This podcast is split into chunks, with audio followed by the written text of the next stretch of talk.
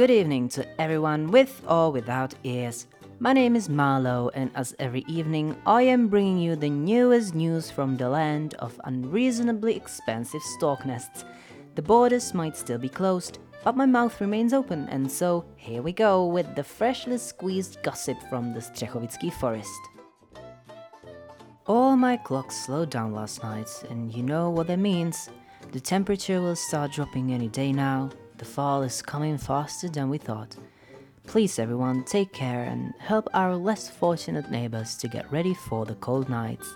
Leave piles of dry leaves in front of your house for little critters to hide in.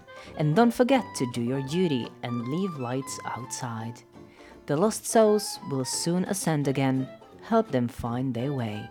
I would personally recommend a lantern, as an unprotected candle might easily fall and light up your little critter pile.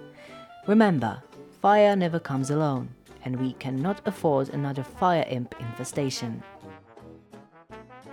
The doll still has not moved.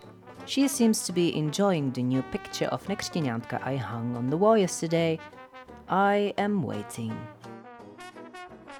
Altogether, five crows have come back to the old oak so far, and we are expecting to fill the quota by the end of the month. And you know what that means? That's right, the weekly story nights are officially re established. Just bring your favorite snacks and a sacrifice for our storytellers. And say goodbye to the lonely Sunday nights. Meet up with your friends, have the shivers run down your long dead back, and enjoy the stories our feathered friends gathered all around the world on their summer adventures. And for those with more delicate buttocks, picnic blankets will be distributed before every gathering. This morning, my breakfast was interrupted by a rather peculiar knock on the door. Expecting four gnomes in a trench coat, I decided not to answer.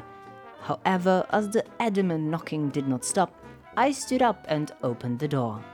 Leave me alone! You wouldn't be able to carry me anyways! I cried, expecting the Yazinki who mistake my house for a human habitation from time to time. I couldn't have been further from truth. I was greeted by a friendly smile and deep, mysterious eyes gleaming with amusement. It was none other than our new gamekeeper, his name is Václav, but he has already instructed me to call him Vaya. An interesting chap, I tell you. Young, lean, handsome in his perfectly fitting green uniform. Well, it's been some time since I saw a friendly face around here, so I invited him in to finish my breakfast with me.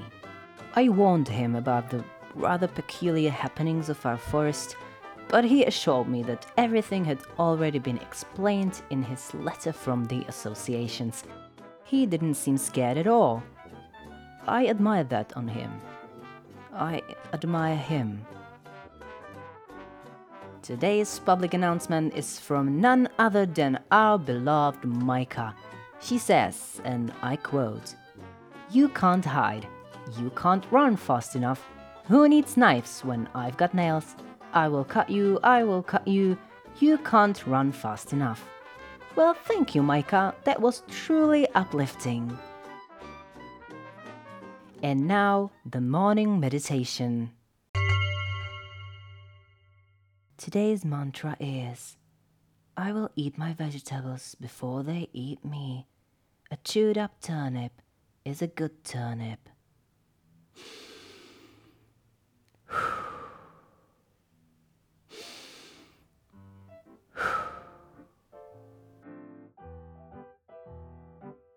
Good night, Střechovice. Good night, England.